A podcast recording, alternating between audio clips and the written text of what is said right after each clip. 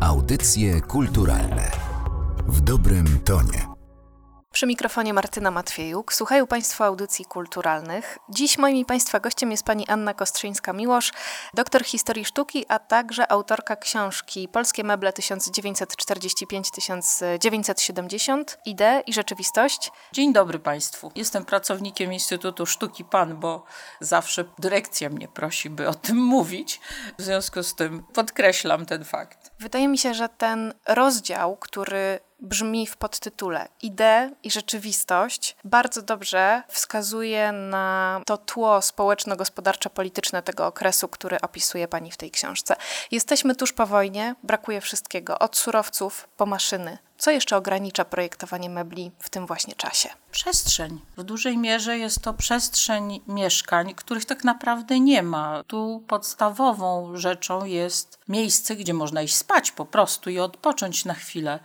Właśnie te podstawowe rzeczy w tym momencie są najistotniejsze. No i tu taka anegdota, prawda, półkotapczan, który jest takim naprawdę, wydawałoby się, symbolem tego nowego designu, o którym się szeroko mówi, został wymyślony tuż po wojnie przez jednego z artystów należących do spółdzielni Ład, która jeszcze przed wojną funkcjonowała. I ona została reaktywowana po wojnie, otrzymała pomieszczenia nieduże i mieszkanie, które on otrzymał, było w kształcie litery L. By mieć gdzie spać z małżonką, po prostu wymyślił półkotapczan, bo musiał zrobić coś, co się złoży i będzie można koło tego przejść. Więc e, widzimy, jak bardzo ta przestrzeń tutaj jest istotna. No, oczywiście materiał też, tak jak pani wspomniała, i możliwości techniczne, ale przestrzeń była tutaj też bardzo znaczącym takim elementem. Projektanci musieli projektować meble wielofunkcyjne. Często na 30 metrach kwadratowych żyła w końcu wieloosobowa rodzina. Powiedziała Pani o tapczan półce, ale potem przyszła też meblościanka, która stała się chyba takim zjawiskiem kulturowym w Polsce. Meblościanka przyszła nieco później i również możemy mówić o ograniczeniu metrażu, ale to już się bardziej wiąże powiedzmy z czasami, jeśli porównujemy do czasów takich politycznych, Gomułki, prawda, czasów, kiedy rzeczywiście rzeczywiście budowano mieszkania, tak jak pani wspomniała, trzydziestoparometrowe, które miały służyć dla dwójki dorosłych ludzi z dwójką dzieci. Takie były normy i o innych w ogóle nie myślano. Więc ta meblościanka jest rzeczywiście taką trawestacją pomysłu tak naprawdę Le Corbusiera, mebli modułowych, gdzie można składać z różnych elementów. Tutaj w sposób twórczy, no najbardziej znane jest meblościanka Kowalskich oczywiście i to nie dlatego, że była to dla Kowalskich zrobiona, tylko projektanci oczywiście, bo to często wspominam o tym, dlatego że często osobom mniej zorientowanym wydaje się, że meblościanka Kowalskich po prostu dla przeciętnego Kowalskiego.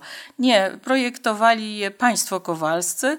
Zresztą jest świetna monografia autorstwa ich syna dotycząca ich twórczości, więc można to prześledzić, jak powstawała ta meblościanka. I rzeczywiście ona była szalenie praktyczna i jeszcze funkcjonuje w niektórych domach, prawda? Meblościanka jest również znakiem czasu. Z jednej strony problem bardzo małych powierzchni, z drugiej strony brak surowców, o którym też wspomniałyśmy. Zanim do gry weszły tworzywa sztuczne, projektanci też musieli sobie jakoś radzić. Jeśli nie z drewna, jakie inne materiały wykorzystywali w projektach? Głównie była to sklejka i wszelkiego rodzaju płyty pilśniowe, paździerzowe. Sklejkę wykorzystywano w sposób bardzo twórczy i ona w jakimś stopniu zastępowała no musimy powiedzieć jasno, wówczas te tworzywa sztuczne były praktycznie prawie nieosiągalne dla polskich projektantów. W związku z tym oni tę obłość, która królowała już w latach 60., drugiej połowie lat 50., uzyskiwali wyginając płaty sklejki. Ale to też wcześniej przed nimi w ten sposób była formowana sklejka przez Alvara Alto w latach 30.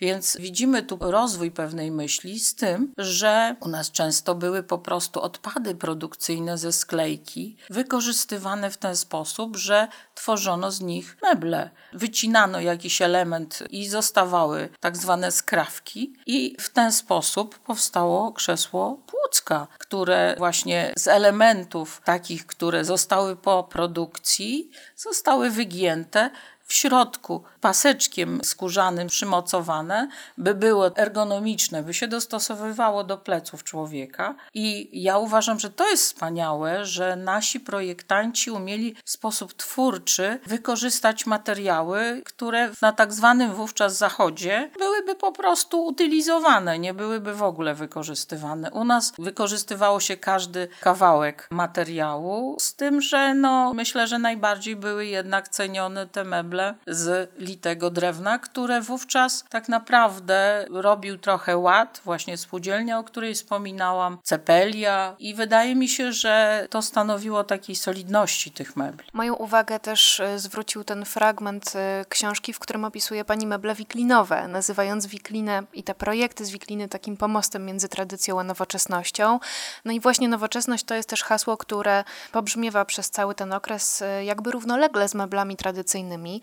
Jakie wydarzenia, instytucje, może projektanci rozbudzili tę nowoczesność i co ta nowoczesność oznacza w kontekście mebli tego okresu? Nowoczesność to jest bardzo, y, bym powiedziała, takie słowo klucz, ale trudne do określenia, dlatego że ja w tej książce udowadniam, że meble, które się określa jako nowoczesne, wcale nie powstawały tylko w latach 60., że ten początek zaczął się dużo wcześniej i co je charakteryzuje? Lekkość pewna. Mamy małe wnętrze, więc musimy cieniutkie nóżki, prawda, zazwyczaj ustawione pod kątem. Musimy stworzyć również siedzisko, które będzie ergonomiczne, ale będzie mniejsze stosunkowo. Kto to rozbudził? Oczywiście był to Instytut Wzornictwa Przemysłowego, i tutaj działalność Wandy Telakowskiej no, jest, bym powiedziała, czymś najistotniejszym. To ona tak naprawdę wskazała tym elementom decydującym władzom, by się zainteresowano nie tylko ilością produkcji, ale również jej estetyką. No i później w miarę to jakoś powoli zaczęło funkcjonować, chociaż trzeba przyznać, że te wspaniałe projekty Instytutu Wzornictwa Przemysłowego bardzo często powstawały w bardzo krótkich seriach, wręcz takich doświadczalnych, albo w kilku sztukach dosłownie. Więc tutaj mamy takie właśnie zderzenie tej rzeczywistości, gdzie jest głód mebla. Przecież wiadomo, część z Państwa tego młodsi już nie pamiętają, ale starsi pamiętają. Były kolejki, by kupić jakikolwiek mebel i stały często po kilka dni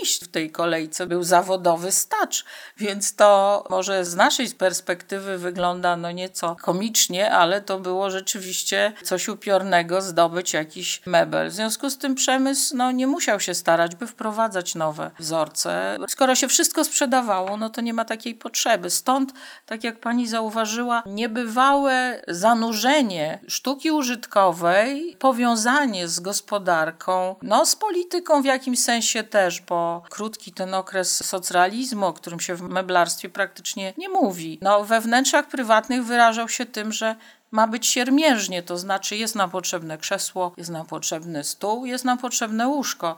Nie musimy się przejmować stylistyką, nie musimy myśleć o estetyce tego wnętrza. Ma się gdzie każdy obywatel przespać. Natomiast no, we wnętrzach reprezentacyjnych to wyglądało nieco inaczej. Taka stylistyka zbliżona do prawda, to, co Państwo znają na MDM-ie, jakaś rzeźba, która dużo mówiła, najczęściej to albo żołnierz z bronią, albo jakiś tam rolnik z kłosem i tak dalej, więc to były tego typu odniesienia. To jest też okres pierwszych badań nad wzornictwem przemysłowym, okres masowej produkcji, ale i typizacji. Jak to wszystko wpływa na wygląd mieszkań Polaków w tamtym okresie? Tutaj pani poruszyła taki problem właśnie typizacji, o którym ja piszę, typizacji w architekturze wnętrz. Uznano, że wnętrze powinno być typowe, by można było ustawić typowe meble. I tu znowu odwołanie do takich nieraz prześmiewczych, że prawda, ktoś wchodzi piętro niżej czy piętro wyżej, to jest to dokładnie to samo mieszkanie. Wiele filmów na ten temat powstało. No właśnie, to się bierze właśnie z tego, że był taki wręcz przepis, który mówił, że mieszkanie powinno mieć y, taki, tak i starano się wymyśleć nawet od razu wbudowane szafy, bo wiadomo było, że to zabiera mniej miejsca i stąd myślę ta typizacja tutaj bardzo wpłynęła na takie uproszczenia. No to, o czym pani mówi, to takie bardzo proste meble, które były wielofunkcyjne właśnie. Ja tam pokazuję w książce takie zdjęcie, gdzie krzesła można było śrubokrętem rozmontować i włożyć do szafki. No, przyznaję, że jak znalazłam to zdjęcie, to sama byłam nieco zdziwiona, że można było wpaść na taki pomysł, że krzesło można rozkręcić i schować. Przecież to nie chodziło o jakieś krzesła zapasowe, prawda? Takie, które powiedzmy przy większej ilości gości mogą być potrzebne, no bo to by było jeszcze zrozumiałe. Natomiast y, chodziło o takie krzesła, które się używa na co dzień, no ale składało się stół, prawda? Tutaj też Knote w sposób bardzo twórczy wykorzystał konstrukcję biedermajerowską z kolei, gdzie jest taki stół z klapami, prawda? On bardzo poszerzył te klapy, niemalże dotykają ziemi, a ta część środkowa jest bardzo niewielka. W związku z tym, jak składamy ten stół, zostaje nam niewielki prostokąt. No i właśnie to rozkręcenie krzeseł powodowało, że mamy wspaniały przestrzeń 2 na 2 mniej więcej. Ja myślę, że wiele zdjęć z tej książki Państwa zaskoczy, ale na wielu też odnajdą Państwo projekty, które skądś znamy. I tutaj chciałabym nawiązać do wydarzenia, jakim była wystawa zorganizowana z okazji 30-lecia Ładu, podczas której pokazano wiele projektów, które dzisiaj no, cieszą się ogromną popularnością, zyskały taki status ikon polskiego wzornictwa. Zastanawiam się, co decyduje o tym tytule. Czym wyróżniają się te projekty na tle innych mebli? Ikona wzornictwa to trochę taki termin ukuty przez osoby, które się zajmują historią wzornictwa, więc y, możemy powiedzieć, że w jakimś sensie jest to jednak nieco subiektywna ocena, bo ja no, mam dużo wątpliwości, czy fotel Hierowskiego zasługuje na takie miano. On był zrobiony naprawdę w bardzo wielu egzemplarzach. To był mebel szalenie popularny. Oczywiście to nie wyklucza prostoty jego wykonania i, i i po prostu tego, że jest ładny, po prostu to jest ładny projekt. Ale proszę spojrzeć na wzornictwo skandynawskie. Tam tego typu projektów jest naprawdę bardzo dużo, bardzo, bardzo zbliżonych i tutaj w tym wypadku miałabym wątpliwości. Natomiast no, jestem zachwycona twórczością pani Chomentowskiej czy Kruszewskiej, właśnie te sklejki, czy no tak jak pani wspomniała, mniej znane te meble plecione, wyplatane, są rzeczywiście czymś, co no, zachwyca, a jednocześnie jest czymś nowym. Oczywiście w Skandynawii też, tak jak mówiłam, zajmowano się sklejką, ale tu potrzeba tej inwencji, bo trzeba było wymyślić coś ładnego z materiałów, które mamy i które można w sposób łatwy